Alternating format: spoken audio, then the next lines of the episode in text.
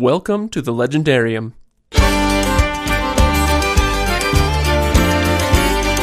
Today, Ryan and Craig sit with Kip Rasmussen, an author and Tolkien illustrator, to discuss the first several chapters of the Silmarillion.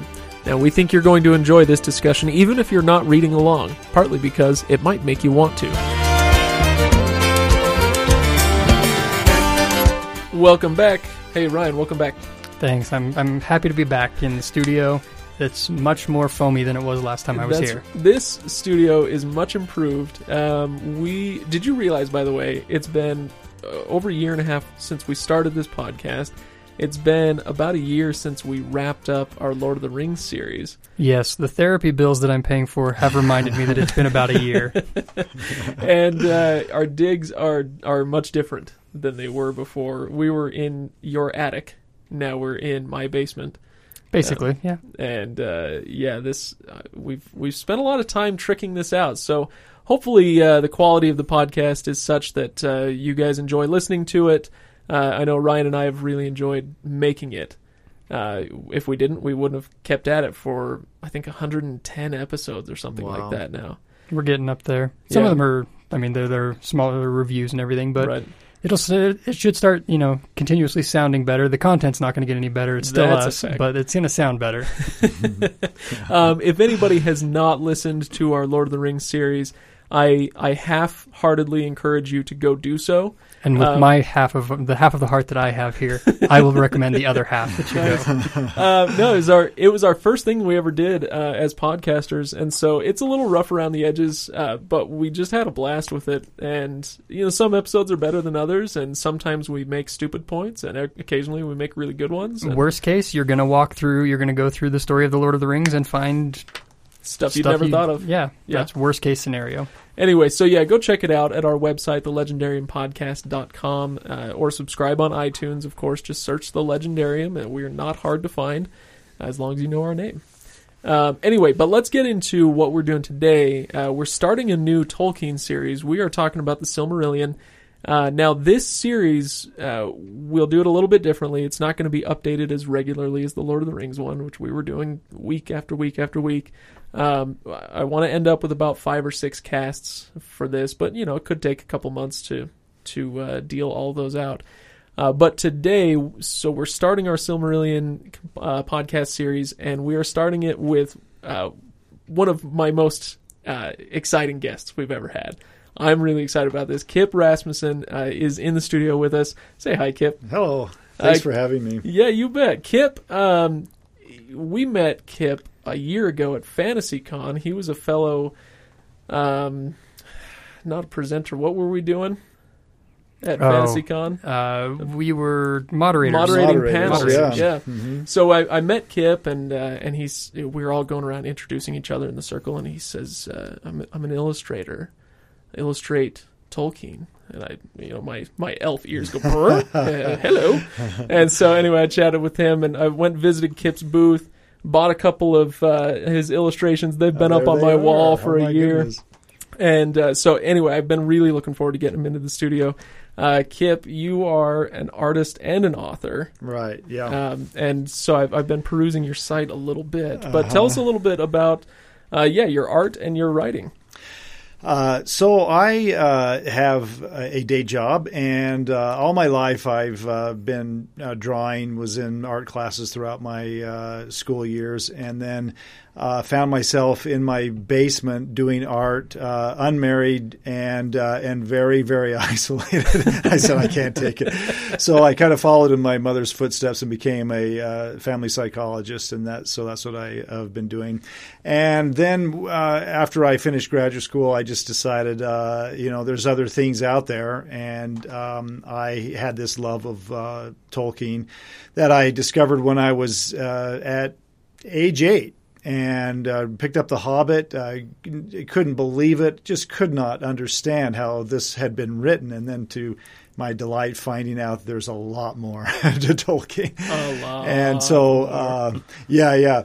And uh, I, I had, uh, you know, a brother who kind of liked it, but most of my friends liked it a little. But it was just always this thing in the back of my mind. And so, as I was uh, had had been into writing so much for uh, the professional world in my dissertation, my thesis, and things like that, I was very into a writing mode and just started to write some uh, fantasy stuff on my own, science fiction and fantasy, um, and then uh, realized that uh, really it was more enjoyable to go back to my art roots. And uh, because of a a life event, the death of my father. I was uh, going through a lot of things. I picked up the Silmarillion again for the third time in my 40s, and it grabbed me and, and never let, has let me go.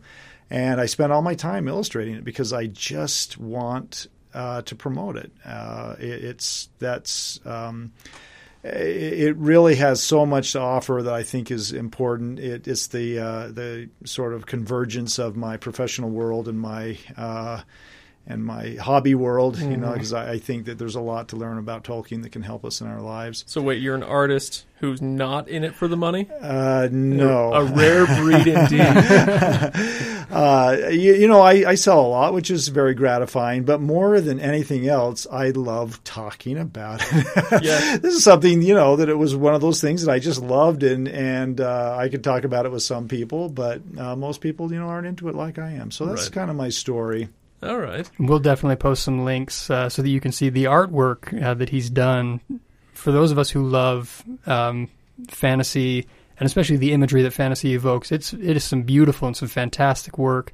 And I definitely I think anyone who sees it is going to enjoy it. And if it gets you into reading the story, all the better. Yeah, yeah. I um I really like it. What I think of when I've looked at the two that I've got um, here in my office, I've got uh, Thingol and Melian meeting, and then this is Turin mm-hmm. facing down Glaurung, right? Yeah, yeah. The dragon. Correct. And uh, what I get is somewhere in between. If you're a fan of the Lord of the Rings films and you've seen all the uh, the featurettes, you know who Alan Lee and John Howe are, and I would put you somewhere with pieces of both, where Alan Lee is more of a uh, it, it's all about the landscape. It's all mm-hmm. about the mm-hmm. feeling. You're right. Uh, yeah. And John Howe is all about the action taking Absolutely. place. Absolutely. Much so more color. Do, yeah. yeah. Trying mm to do both of uh, of those. At least that's what I'm getting out of it.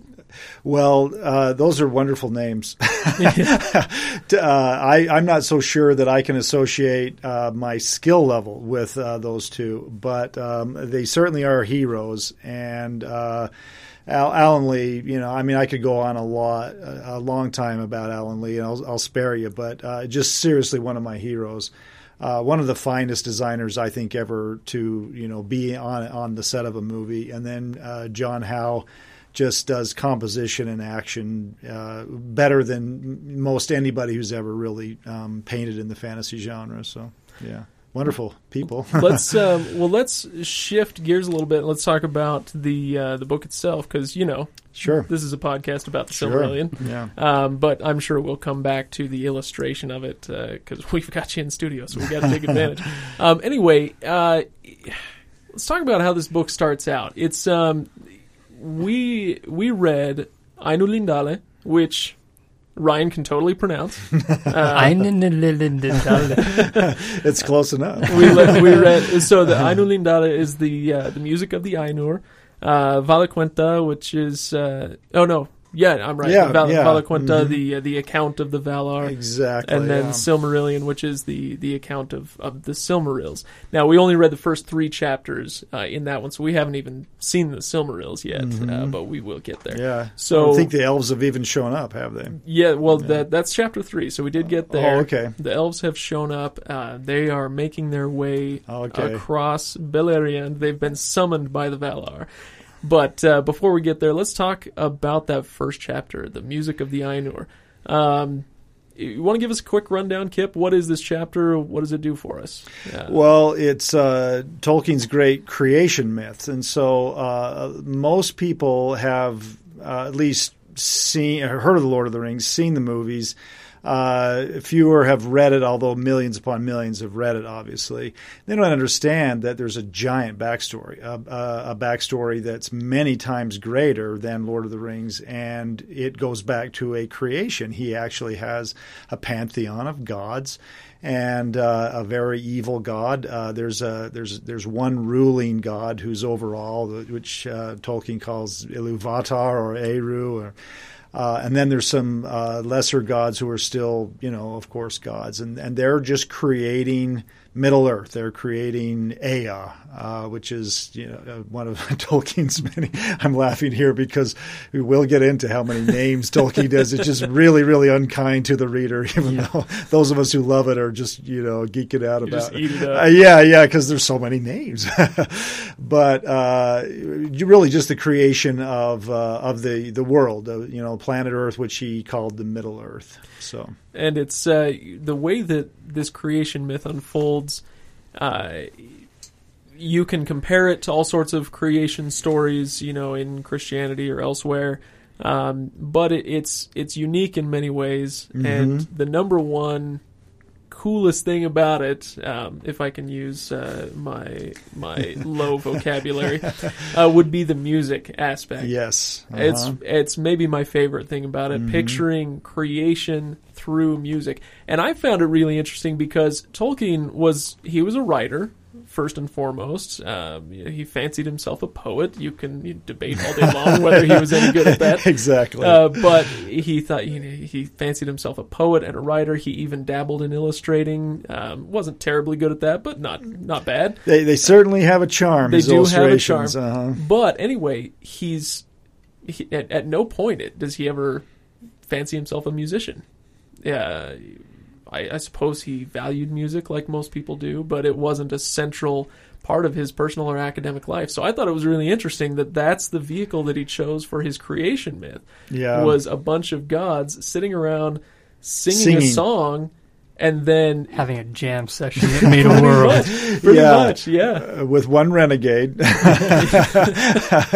um, but it's uh, yeah, it's really beautiful. Uh, was this something, Ryan? This is your first time, kind of. Yeah, surprised. I'd never into... read Lord of the Rings. Of course, you know, yeah. I hadn't read Lord of the, the Silmarillion. But uh, as you were reading this for the first time, was that something that, that struck you at all, or did you kind of glance over that and go, "Oh, yeah, it's music, whatever"?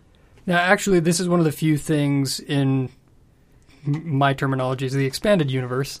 I accept. The expanded universe that I had already been familiar with from coming across other things as I had been playing, you know, Shadow of Mordor, or read other things. I was familiar with the creation story a little bit. Yeah. And that it was music that had started everything. So when I actually decided to, to read it, I was this like, was, okay. This was not new to you. I, it's not new to me in the sense it was music, but it, what was new to me was how the music was made my original the original piece that in my head was just that you know God's humming along and oh there's a planet type thing.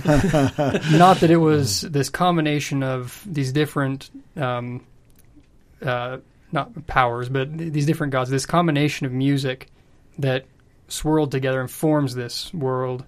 Um, to me, it was very that's a very beautiful concept, and I'm a decent musician, not great, by you know I'm not going to be selling CDs or anything, but I can sit down at a piano and play, and I like to play my own music, and I like to create my own music. And in those moments when I'm creating music, and I kind of feel like I'm just letting something come alive there, to me, reading this evoked that same feeling when I sit at a piano playing my own music, just kind of riffing on whatever. I got that feeling from what I was reading, and I was like, that makes sense to me in terms of creating something or letting something come into being yeah. through music. I, I love the concept. Can I ask you a question? So, as a student of the creative process itself, uh, do you feel like as you uh, create this music that you're um, making something aud- uh, audible that's already there, or yes? Okay. So for me, for most of the creative stuff that I do, uh, most of the time I feel like I am giving a personification, or I'm giving a body to something that is existing that's using me as a conduit to get there for the most part. So so the music of the of the gods was you know really quite digestible to you. Yes, okay. absolutely. And I think of it when I read it, I kind of think of it in in the opposite way. Um, if if you've been listening to the podcast for a while, you may remember when we uh, we read Sphere by Michael Crichton, And the whole idea behind this book is these people have their innermost uh, desires manifested. Did you ever read the book, Kip? No, I'm familiar with the story though. Okay. It became a movie. yeah, yeah, So they're they're manifesting their their subconscious fears and desires. Fears and yeah. And uh, anyway, so it, it reminds me of that a little bit in in that these gods are they're singing, they're making music. They don't know why. They're not told why. Uh, Eru, God, he just says make music, and they're like, all right, sure. Um, and then it's only when they're when they're done, he says, now look at look What at you've what you've created." done. I'm Mhm. going to take that music and manifest it physically rather than it, it, so it feels backwards from what you guys were saying, but that's just how I've read it. Yeah, I can see that, and and I don't know that it's necessarily entirely backwards. If you want to take a, let's say, for lack of a better term, a semi-religious approach to it, there, they have created their music together has created a form, there a spiritual form or mm-hmm. something that exists that Eru is then going to give a physical Right. presence to, which in the sense of what you know, kind of what I'm feeling with with the music that I write, or you know, when I'm when I'm writing, drawing, doing whatever. It's that that that form already has existed, and it's just coming. I'm finding it in my mind and what I'm doing. I'm finding it and giving it a physical form, whether it be through writing music, drawing, Right. you know, Okay, I see what you're performance, whatever. Mm-hmm. Yeah. It's it's a pre-existing thing. It's not saying that it does, it's not uniquely mine by using by it's getting very hippie almost by using me as a conduit to co- to find a physical form. It has very much of my my flavor, my t- my touch to it, but it's a concept that may have existed before. Made much easier by mushrooms. Yes, Right. LSD. little huff, and then we go. Um, well, you, you use the word semi-religious. Uh, that's not a bad direction, I think, for us to go down. Um, this book gets compared to the Bible an awful lot For Um, many different reasons, I can tell. for many different reasons. yeah, yeah. That's yeah, for accurate. sure. Um, do you compare it to the Bible, Kip? In- Uh, when you're when you're talking about it or thinking about it? In, in ways, sure, uh, and and maybe a little bit uh, different than a lot of people would look at it. Um, I I look at it in the in the terms of Tolkien's history and his own uh, so dedication to the, the Catholic Church. You know, he was clearly a a lover of Catholicism and Christianity and the Bible and, and all that, and, and certainly there's some parallel things. I, I certainly, um, uh, you know, more vivid uh, description of creation than the Bible gives, you know, because he, Right. cause he, he uses such, uh, you know, uh, astonishing imagery and all that kind of thing. But yeah, I, I, I would agree with what you said. I think for me, it's um, I I end up comparing it to the Bible for two reasons. Not because it inspires actual religious fervor in Right. me, but because I might argue that point. there's, there's a little of uh, beyond the fervor, huh? yeah. Well, take a look around you, right? This, this room's full of it. Oh, that's great Um, stuff. so a lot of times when I am telling people about the book, they say, you know, I've read Lord of the Rings. Should I read the Silmarillion or whatever the conversation is? Yeah. If I'm trying to explain what this book is, I'll say, well, you know how we're living our lives, um, and uh, for much of us in Western culture, the Bible is the backdrop. Those are the stories we refer to. That's the Mhm. history we look to. Yeah. Um, the, Mhm. you know, the Israelites and the and the uh, Christians uh, in the New Testament, all that stuff this is the same type of thing. So you, we're all very familiar with Frodo and Sam and Aragorn and their journeys, uh, but this is their Bible, for lack of a better word. These are the stories they Yeah. look back on. Um, and then the, uh, well, what was the other point I was going to make? Oh, the other point is when you're reading, say, you're reading the Bible, you're not going to get a narrative, a strong narrative thread you're reading, you know, it's the Book of Kings. Great, there's one story. Well, let's go to the Book of Ruth. There's another story, Right. and it's all in this same timeline. Mhm. And and it, you need to know Mhm. everything in there to to grasp the whole picture. But they are Mhm. very separate stories, Mhm. and that's what this is. And this is, I think, it feeds into something I want to bring up, which is preconceived notions with this book, and why do so many people fail to make it through as they pick it up for the first time? Uh, and I think for the most part, it's because they think they know what they're getting into. They've they've enjoyed the Lord of the Rings and they want to read it again. Yeah, They want another Mhm. Lord of the Rings I and they're not getting it. I agree. Um, and so this is it's a little bit like reading the Bible in that way. Mm-hmm. Um, you know, how old were you when you first read the Silmarillion, Kip? Uh, so so it came out in 1977. So I was 15 and a big Tolkien fan, and so we we got uh, the first edition uh, book, which I still have. I, I kiped off my brother's shelf, Nice.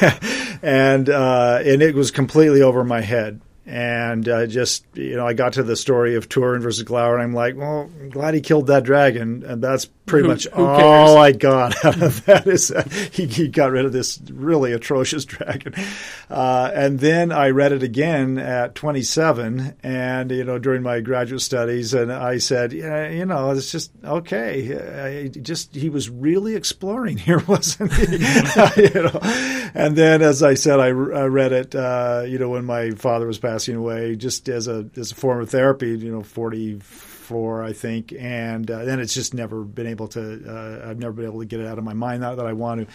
I want to uh, uh, jump forward a little bit because I'd love to promote it. I just want to say a couple of things that I, if people go into it as seeing it as, a, like you said, never thought about it like that, but it's really true and really makes it a little bit more accessible as a collection of related stories rather than one narrative. But what you get, you know, if you're looking for Lord of the Rings, is four or five Lord of the yeah, Rings absolutely. type stories. Uh, you know, there's Turin, there's uh, there's Beren, there's Numenor, there's the there's the gods, uh, there's uh, the story of the sons of Feanor and things like that. So uh, many, many, many wonderful characters. So I just want to jump ahead so that people understand. You know, if you can get into it, yeah, those stories are there. I mean, uh, boy, are they there. I'm I'm kind of curious, both of you having been through it more so and further than I have been. Um, one thing about uh, growing up in a religious aspect is, as a child and through doing different Sunday school opportunities, they often would teach Bible stories or things, um, and they would just focus on one story at a time. Is it possible to take the Silmarillion and to pull the stories out and say we're just going to focus on the story, you know, this story right now? Oh, absolutely. And would that potentially be a better way of approaching it than necessarily trying to read it cover to cover the first, you know, maybe once you need to read it cover to cover Yeah. once, but would it be better to approach it that way if it's new to you? I I I say yes. Um, take for instance uh, my wife, who is not a nerd. She is. Uh, we do not share common interests. I, I married the same time. Yeah, but I've I've told her there are stories in here. No, you would hate the Silmarillion, Silmarillion if you read it cover to cover. Yeah. But there are stories in here that you, I think, you would really enjoy. For instance, she is a big time feminist. Uh, she's she's very into that world. She's scholarly about it. She she gets that concept. Uh, read the story of Beren and Luthien Yeah. and uh, and you want to have some fun parsing out feminist themes, Beren and Luthien, and you, you obviously it helps to have read the whole backstory, but you don't need it. Um, if, if you will, if if you'll allow yourself to kind of gloss over some of the the names and the places that aren't integral to that story, you're fine. Again, it's like you know, feminists go read the Book of Ruth, right? You don't need to have read everything in the Bible up to that point to appreciate the story. Now there will be deeper things that you're not going to get. Right. Uh, They, will make a lot of references to certain things. And you'll say, "Well, who was that?" But to me, that's a, a lot of the uh, immersive aspect of Tolkien is that he talks about these things, and you're like, "What's he talking about?" Well, that sounds pretty interesting. So, but but yeah, you, you're you're going to have an unclear uh, uh, picture of the of the larger world. But hey, that's life. and I, I would say, yeah, that's okay. That's okay. Um, and and it's a good way to say, you know, I really enjoyed that. Um, I'd like to get some more backstory, or you know what, this writing style, I'm out. and, and there's I've- plenty who are like that. yeah, and when I when I first got into this, uh, I was a teenager, and my passion knew no bounds. Um, and and I would tell people, yeah, you've got to read this. And then if they didn't like it, I'd be like, well, that's fine. You just suck at reading, and you're not a very good person. So, but now now it's much more. I, I think I've matured in my love of this book, and I understand this is not for everybody.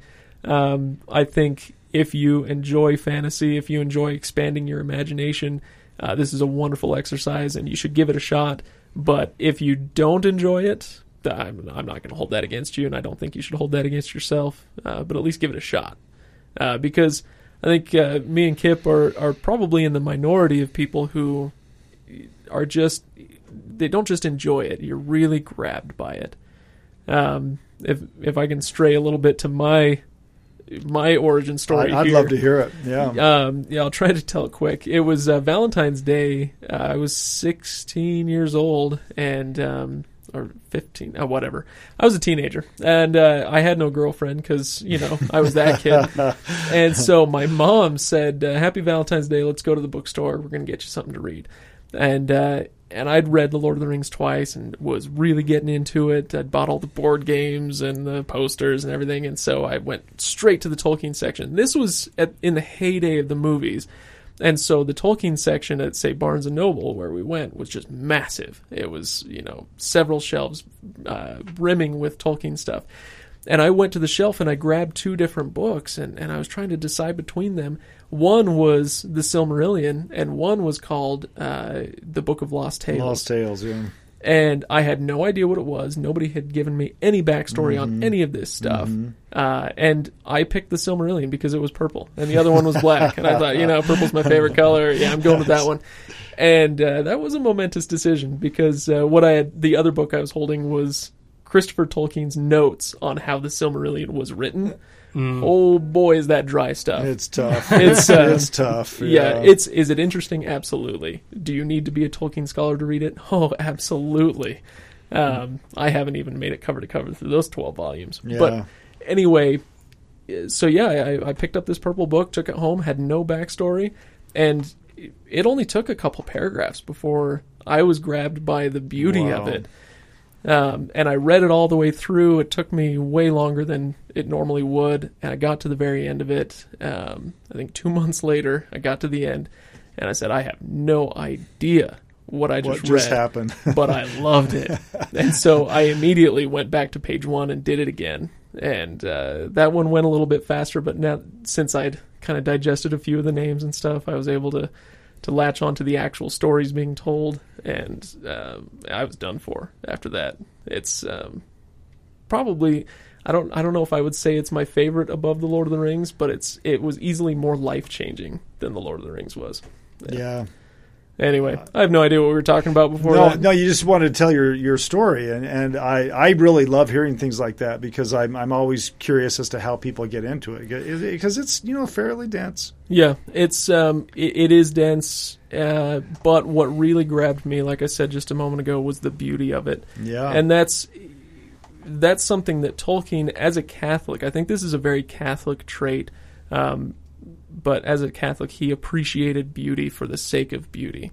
Uh, here in America, this isn't as much of a thing. We're very Protestant. We're very austere.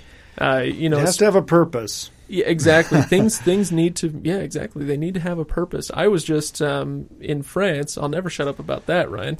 Um, but we, my wife and I, went to uh, the Sacre Coeur Basilica in I've been France, there, love it. and and it was it was nice, you know, to look at these these beautiful things. But then the nuns came out, and there were about a dozen of them, and they started singing hymns and prayers, uh, and of course it's echoing through the whole thing, and and uh, it's all in French and a little bit in Latin. I didn't care what they were saying.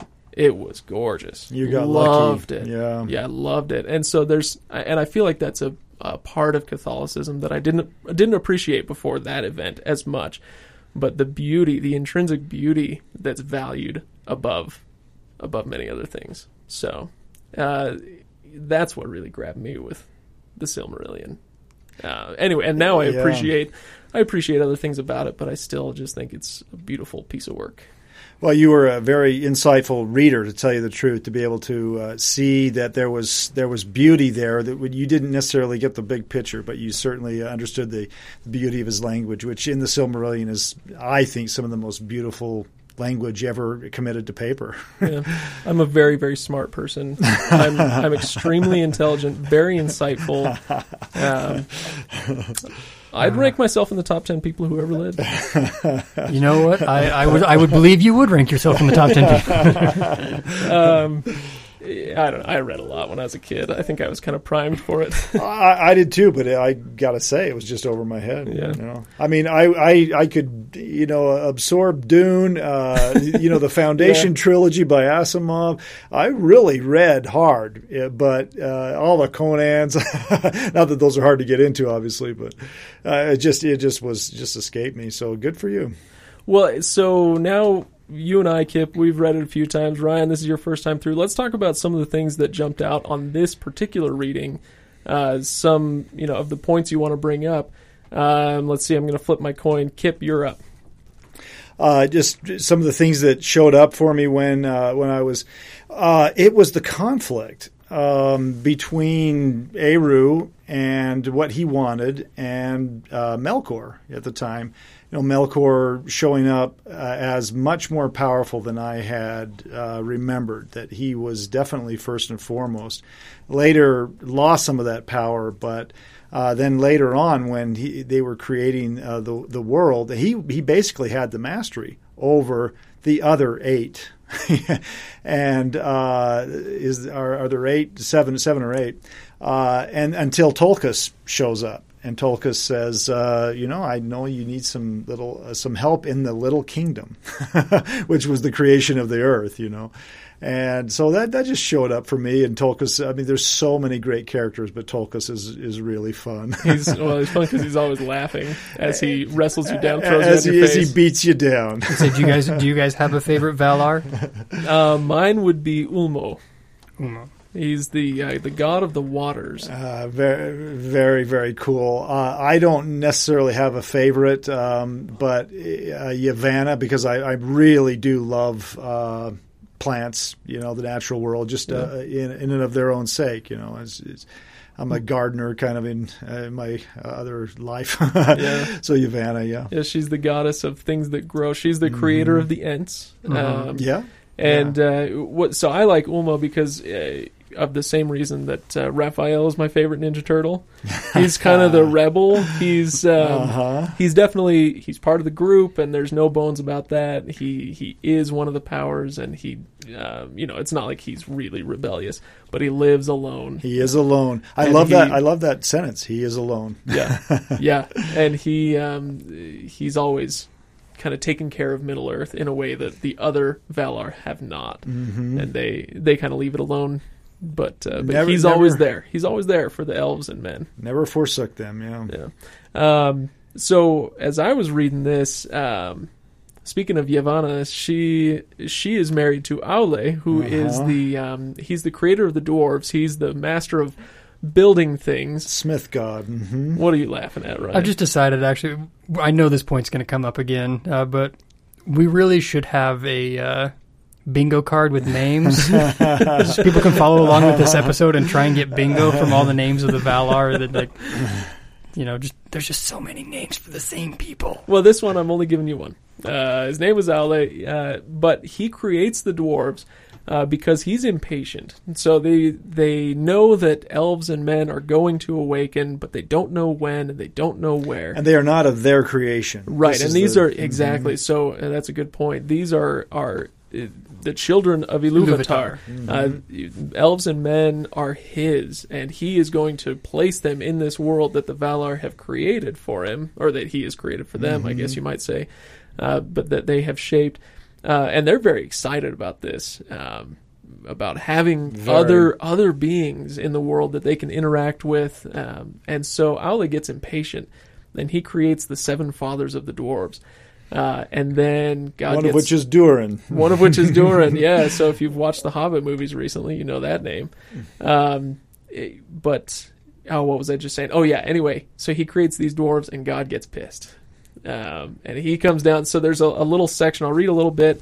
Um, so the, the voice of Iluvatar said to him. Why hast thou done this? Why dost thou attempt a thing which thou knowest is beyond thy power and thy authority? For thou hast from me as a gift thine own being only, and no more. And therefore the creatures of thy hand and mind can live only by that being, moving when thou thinkest to move them. And if thy thought be elsewhere, standing idle. Is that is that thy desire? So God says, uh, "Okay, congrats. You've made these dwarves. Well, they're yours. they don't have a real life beyond you. Is that what you wanted? You, you know, you were trying to create what I reserve to myself. You're trying to do my job. Uh, is that what you're really looking for? Anyway, as I was reading this, this stuck out to me as um, whether conscious or, or unconscious, I don't know, but Tolkien's commentary on subcreation and what he is doing with this whole mythological cycle. He is a bit like Aule in that he's creating this whole world. He is people people criticize Tolkien for trying to usurp God's place as the creator of worlds, you know, and and uh, there are a few you know religious folks who don't much appreciate him for that sort of thing. Um, oh boy! And uh, anyway, it goes on. Um, he he says, uh, Aule answered, "I did not desire such lordship." I desired things other than I am, to love and teach them, so that they too might perceive the beauty of Ea, which thou hast caused to be. Um, and then the last section is um, he says, In my impatience I have fallen into folly. Yet the making of things is in my heart from mine from my own making by thee. And the child of little understanding that plays that makes a play of the deeds of his father may do so without thought of mockery, but because he is the son of his father. So we've we've got here the reality of of Tolkien's subcreation. This this doesn't exist without him. It's his thought that drives the creation of Middle Earth and the Silmarillion and all this stuff. It doesn't exist without him. But the dream is, you know, I, I didn't desire such lordship. I desired things other than I am. I wanted to create. And then he gives us the reason why he dreams of such things. He says, The making of things is in my heart. You gave it to me. this is, it's your fault. you know? And so Tolkien says, uh, This is this is intrinsically part of me. This is who I am. I am a mm-hmm. maker, uh, a dreamer, an imaginer, um, and uh, and I think he's hoping someday he can do this for real. You know, and who knows? He's dead now, so go go make stuff, right? So that that really jumped out to me on this one as as a bit of like I said, I don't know if this this was a conscious thought or not, but a bit of autobiography or you know yeah. self reflection. Yeah. What do you think? I, I agree. I, I, I, see Tolkien uh, in a lot of places in his writing. Uh, I've often felt like that there was a little Gandalf in Tolkien. There, there was more than a little Feanor in Tolkien, mm. where he had created this uh, marvelous thing, and and uh, you know it it sort of became uh, a monster to him. You know, there's just a lot of Tolkien, obviously, in in a lot of these characters, but I I had never thought about it like that. You know, it's almost infinite depth. To tell you the truth. Uh, Ryan, anything jump out to you that you want to chat about in this section? Well, I, I, just want to touch on that. The the whole concept. I'm a huge proponent of the idea of creation being one of the greatest things that we as humans can do. Uh, creating, whether it be uh, you know stories, you know we create other kids. people, kids. You know that it's one of the greatest things that we can do. And yet, to create without mastery of the world uh, of what it requires to create is folly and it is kind of scary, but we do it all the time anyway. Right. And so to hear to have that written out there is even even these god characters because the Valar are they're a, you know just a, a step beneath Eru, I guess. There's still folly in them, and that's that's kind of the point that I want to bring up here, is that it's interesting to have a creation story with a god who is not in entire perfect control of everything. Yeah. That's not always that. It's not really a common thing. Now, are you talking about the Valar or Eru? Eru. Because I would push back and say he is. There, there is a passage in there that kind of indicates that. But as far as the, the lower level, absolutely, the, yeah. the, the Valar are constantly surprised by by events. Right. yeah, it's just I.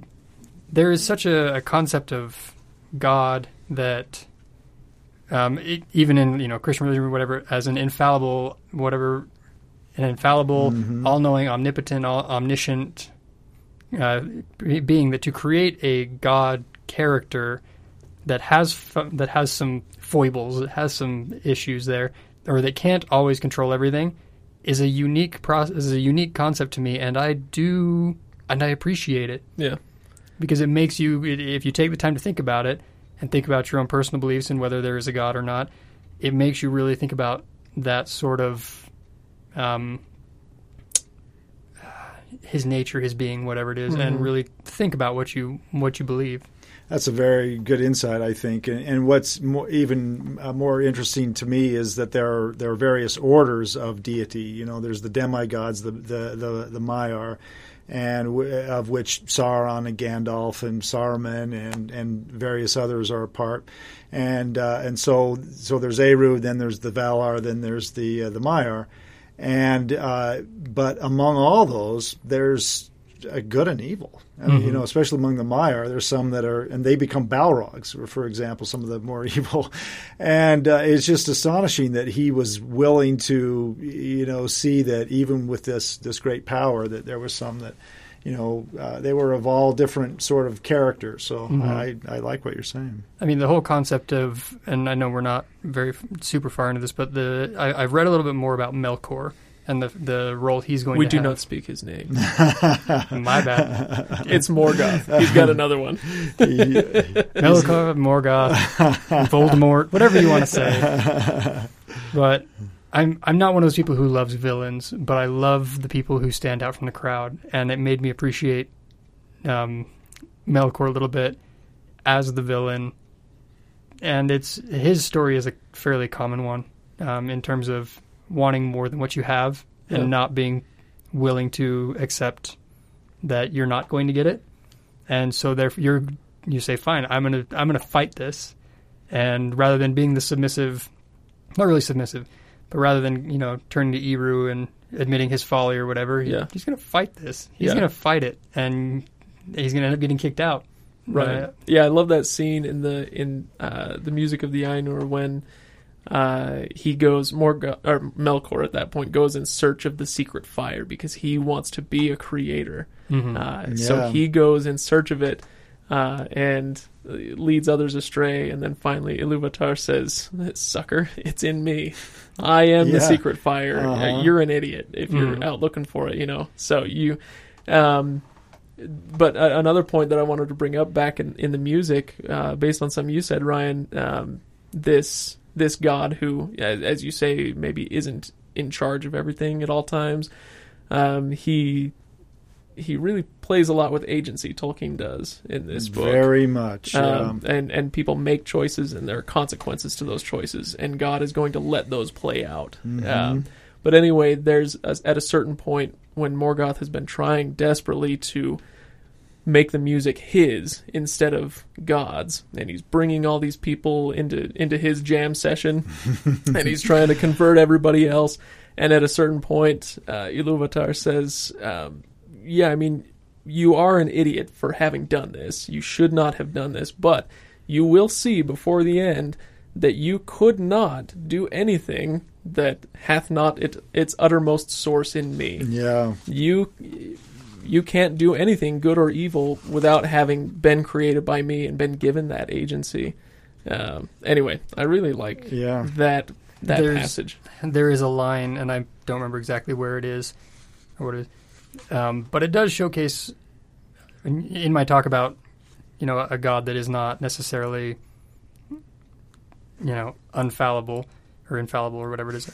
Um, it does show that he has an enormous amount of power, and he turns when he says uh, when it says that he wove the dissonance into Into his own theme. into his own Mhm. theme Yeah. that even though he had been making music that was not fitting, he was going to find that Eru was going to find a way to make it fit.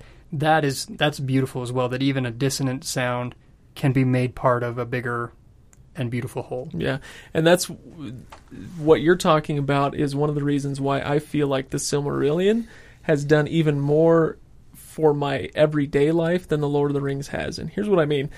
Um, we talked about when we wrapped up our Lord of the Rings series how when you finish that book, you see the world differently. You see everyday objects and events in a different light, in a different way. Um, uh, and I feel like the Silmarillion, and especially even just this section, if all we got was Ainulindale, the music of the Ainur, I, I would still get that because um, when the earth is created, and uh, and Morgoth is trying to screw everything up. He takes he takes something like water. Now Ulmo is the god of water, um, and and the uh, the Valar are very smitten with it. They think it's very beautiful, the sound of water or waves or whatever. And uh, and Melkor says, "Well, here's what I'm going to do. I'm gonna I'm gonna play with temperatures and I'm gonna evaporate your water. I'm gonna freeze I'm your water." freeze and um, and so he's trying desperately to screw these things up, but ultimately, what does he do? He creates rainfall from the clouds. You get snow. You get um, you you get uh, a lot of wind and tempests that he's creating, Yeah. but it creates waves and the, the music of the ocean. Um, and so that sort of concept where evil is ultimate, ultimately turned to something that, that can be or is good, that's done more for me in my everyday life than anything I read in The Lord of the Rings. Uh, you guys really have wonderful insights. It's great to talk to fellow fans who love it as much as I do because uh, I, I have one friend who loves it like this, and we talk about this, and I, I learn a lot. But great insights, you know, just so much depth to this writing. It's great stuff. Um, either of you have any other points you want to bring up before I go to mine? Go ahead, Ryan. Um, I have questions. I love them. Um, so we have varying degrees of gods here. You have Iluvatar, Eru at the top. You have the Valar, and underneath them are going to be the Maiar. And do is there a, spec- a specific job allotted to each tier of god? I guess Mm. because I didn't catch that. Maybe I just missed it, or or it's coming, or something like that. I don't know if they're other than. I mean, they each have their realms. You know, water and stuff Right, or whatever. right. But I my understanding, imperfect though it may be, would be that the that you have God watching over all, maybe not interfering too much unless he's specifically asked to, like later in the book. Um, and then you have the Valar, um, who, well, no, I should say this. Uh, Eru, the one, he's the creator. He's the one that actually made this Earth be. Um, and then the Valar who shape it using their different spec- specialties. Um, and then you have the Maiar, that third level, who are their servants. And so, for instance, um, Ulmo, who's the god of water, has his um, servant, his main servant, which is I'm trying to- Ose. Ose, uh, and he is he is a Maia, but he is kind of lord over shallow waters and waves. Um, The and co- the coastal the waters. coastal Yeah. waters. There you go.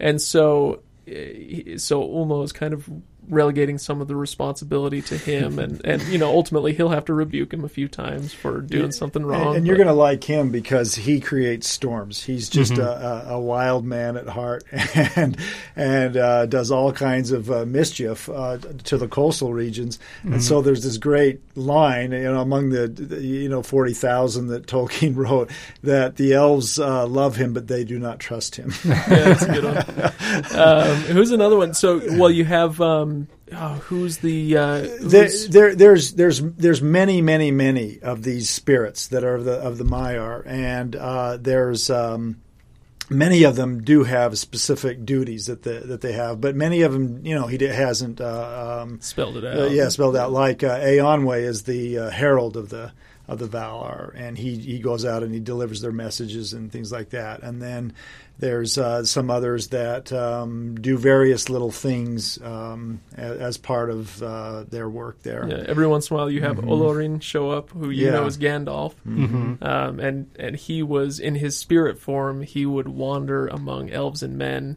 and give them little nuggets of wisdom. Fair And visions. They they don't know where it came from. These things would just pop into their head.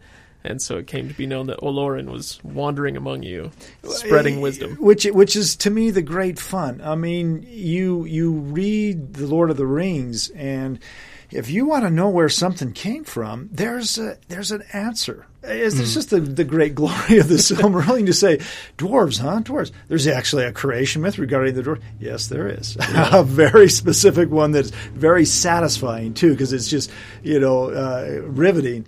You want to know where Gandalf comes from? Well, there's a very specific um, set of, of origin uh, stories that are just really quite wonderful. And at the same time, a lot of it is left up to interpretation. This and that brings us back to some of the frustrations people experience with this book, which is that uh, we're not focusing in on one narrative thread, and we're not focusing in on any of these characters. It's all very broad, very overview, and what it does is it allows somebody like Kip to come in Yeah. and, and create more art based on this, and, Yeah. and you're not held to a very, very specific Yeah. vision. Yeah, yeah, you got it. It, it. It's an evocative world that that um, has uh, some specificities, which you know, as a Tolkien artist, you'd better honor.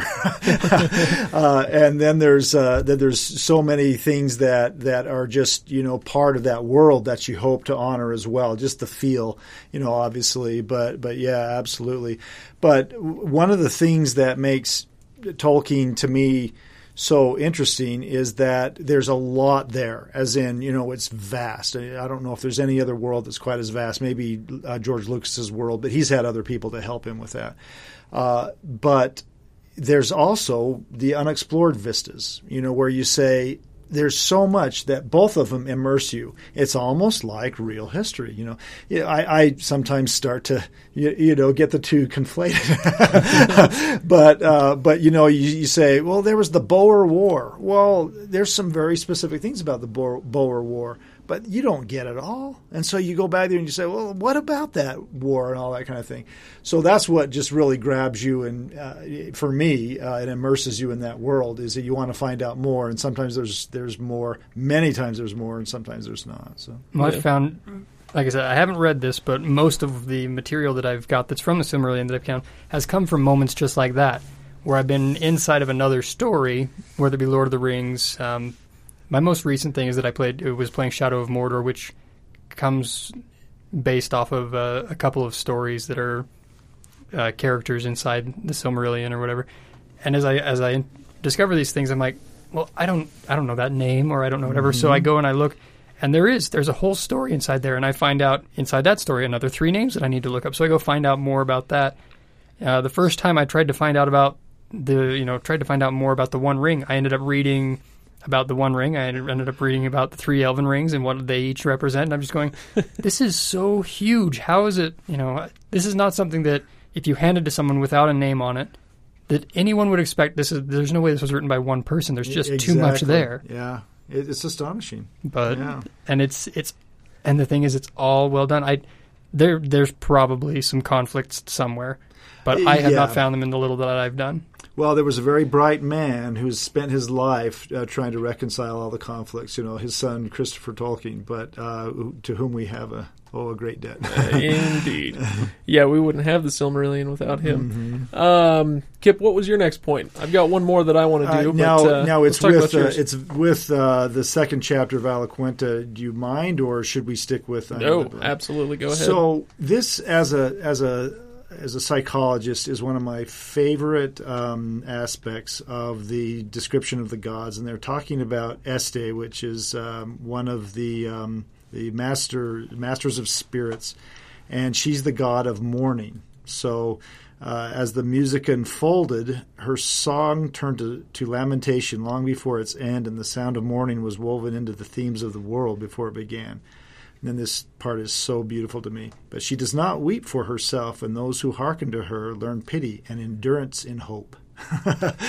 she so she doesn't she doesn't weep for herself. She's just this uh, goddess of mourning, and you think, is there anything that Tolkien didn't understand intuitively? you know, It's hard to come up with something. because I, I've spent you know years and years and years uh, in my office with people who are suffering and, and just their the, the various ways that they respond to these crises and and uh, and you know difficulties in their lives and just to to see that uh, you know, Tolkien, he suffered beyond anything that I hope anybody else has to go through, which is the deaths of uh, several of his friends in uh, World War One. Not But, to mention uh, his mother and uh, Yeah, his father, yeah, grew up essentially an orphan, and Mhm. and so uh, it's just one of my favorite passages that she does not mourn for herself.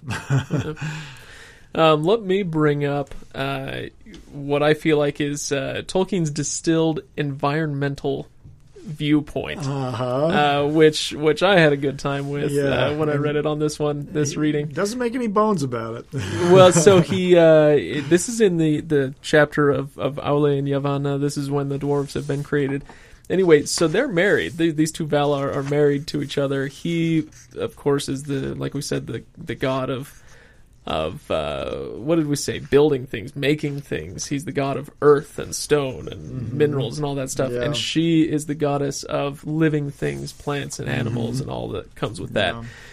Yeah. Um, let's see, and she's she's kind of a little bit pissed because she finds out that uh, her stuff is is going to be cut down, killed, Damaged, hunted yeah. by Mhm. by Aule's creation, which is the dwarves and the other children of Iluvatar.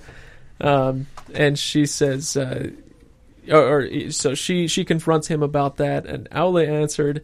Um, they will eat and they will build, and though the things of thy realm have worth in themselves, and would have worth if no children were to come, yet Eru will give them dominion, and they shall use all that they find in Arda, though not by the purpose of Eru without respect or without gratitude. This is a perfectly distilled vision of, of I think what Tolkien felt about the natural world. A lot of people, uh, when they read the Lord of the Rings, they they paint him as a completely A Uh, yeah, exactly. Anti-technologist. yeah. anti-technology, anti-progress. Mhm. We all need to live in the Shire, Mhm. blah blah blah. And I think that's very wrong. He knew that the natural world was ultimately subject to to people. And he used and- a phone and drove a car. Exactly. Yeah. yeah. and and uh, and we do need to live in this world. We are going to use the resources that we have, but the key line is uh, not without respect or without gratitude.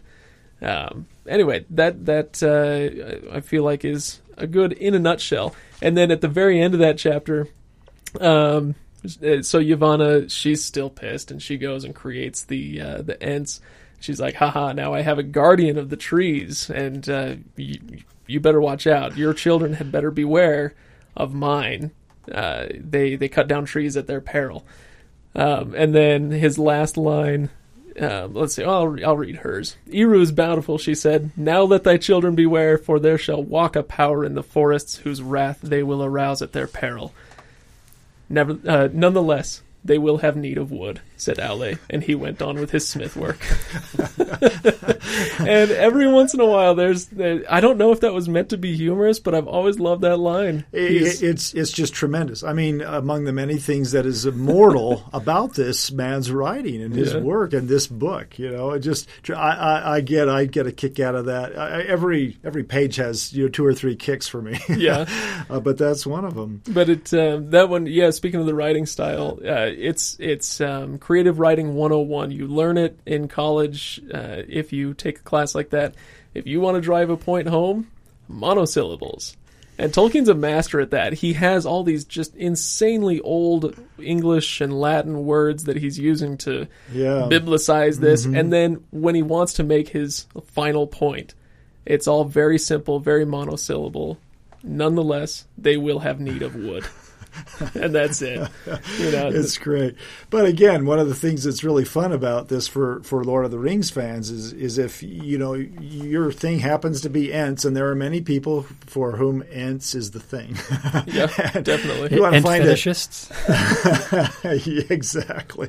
And they, if you want to uh, the backstory of the Ents, the the creation of the Ents, here you go. A- And, you know, Ents are fascinating because even they have forgotten where they came from, from in Lord of the Rings. They don't know. They just are looking for the Entwives. Right. but uh, I I totally agree with you. And to me, it's so interesting that Tolkien uh, assigns a value to so many different um, activities in life. He he worships the smithing of the elves and the dwarves. You know, the their the rings of mail and their swords and all that kind of thing, and and the creation of that. But he also reveres the plants and the animals. Uh, and it just there's just no place he doesn't go. I think it's interesting if you do if you do follow along that path that train of thought that those kind of the elves and are the people who have really the things that they create are beautiful, and yet they live in harmony with the world around them. They they really encompass Mm-hmm. the idea that Craig was talking about earlier, that respect and gratitude. They they still use, you know, they they live in the trees and they build these, uh, you know, flats that they live on, and, Mhm. and they're they Flats, Ryan. Flats. flats. I'm sorry, flats. he was English. but uh, they do that, and they do that, uh, and they're you know they are this higher form, the children of Iluvatar. Uh, Immortal, yeah, yeah. definitely a higher form. but and then you look at the others, you know, the you know kind of as Sauron falls uh, or Saruman falls and turns to a little more, you know, that less respect and what it what it kind of turns to in the story. Uh, yeah, it's a I think it's a point that it's reiterated multiple times but through showcasing the different levels of acceptance of his idea of respect and gratitude for the world in which you live. If Use, but in respect and gratitude. I, I would actually pick this. I, I know there are so many themes and so many choices you could make, but if you ask me what is the central theme of all of Tolkien's work, this is this is where we start to touch on it. Do you remember? I think it was episode three or four of our Lord of the Rings series when we did Tom Bombadil, Mm-hmm. and it's so bizarre, and people have no idea what to do with this guy who shows up in the middle of this book, and he's completely bizarre, and then he just disappears, and you never hear from him Yeah, again. yeah. Um, but he, but Tolkien uses Tom Bombadil to deliver a similar point to what I think is uh, w- to what he's making here.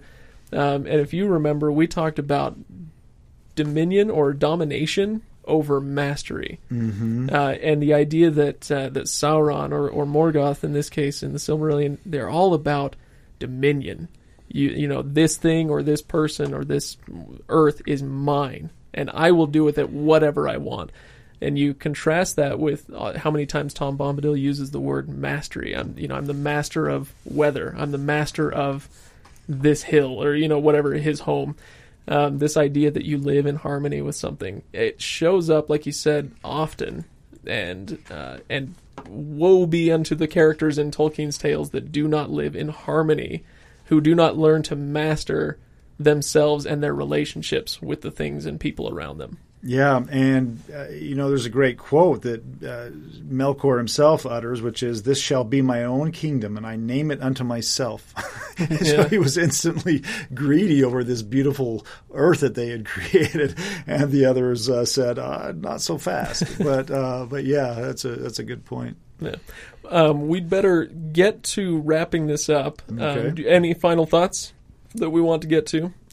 Um, I've got one actually. One final thought, Ryan. Um, you you mentioned you were joking before we started recording.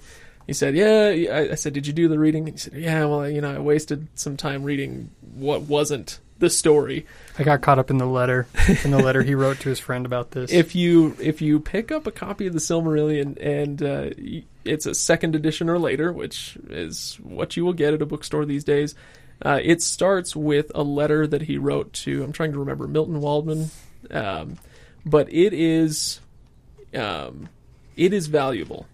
If Yeah. you're going to read this story, if you want to understand what you're about to get yourself into, if you want to understand what Tolkien was doing, not just with this book, but with the entire cycle of, of stories that he was telling, uh, it's a great resource. Nice this is overview. hmm this is where he talks about uh, his his goal of creating a mythology for England, something that uh, that was kind of missing.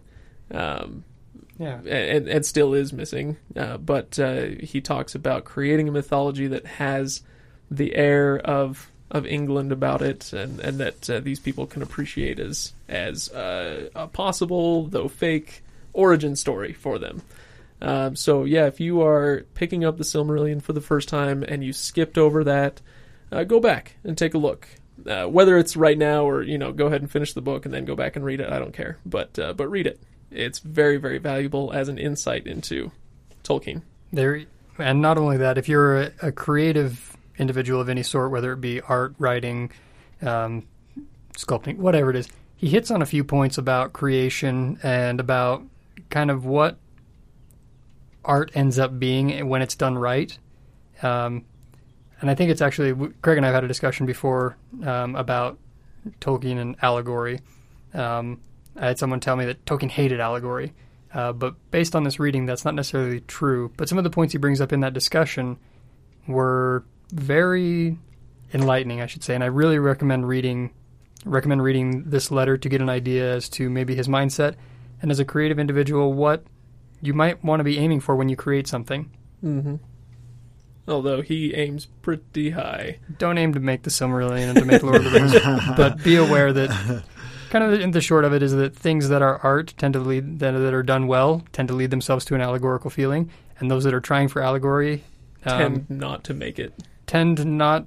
You, you tend to end up with nothing but a story. Yeah. That's kind of what he says. Yeah. So That's why, uh, as much as people still like and respect Narnia, uh, it's it's not as adored, as fervently adored adored as Tolkien's world because C.S. Lewis, I think, was trying too specifically to make certain points, Yeah. and those points aren't valuable to everybody, and so suddenly the story collapses for, because for if most you readers yeah, versus the Lord of the Rings, which Yeah. was made without necessarily a, a central uh, allegorical purpose in mind, uh, and so like I like I was saying earlier, actually th- that was my central lesson from all of Middle Earth, but for somebody else, it's going to be something else, and and that's exactly what was intended according to that letter. Anyway, uh, we are over an hour. My word. Uh, let's wrap it up, you guys. Um, Ryan, thanks for being a good sport.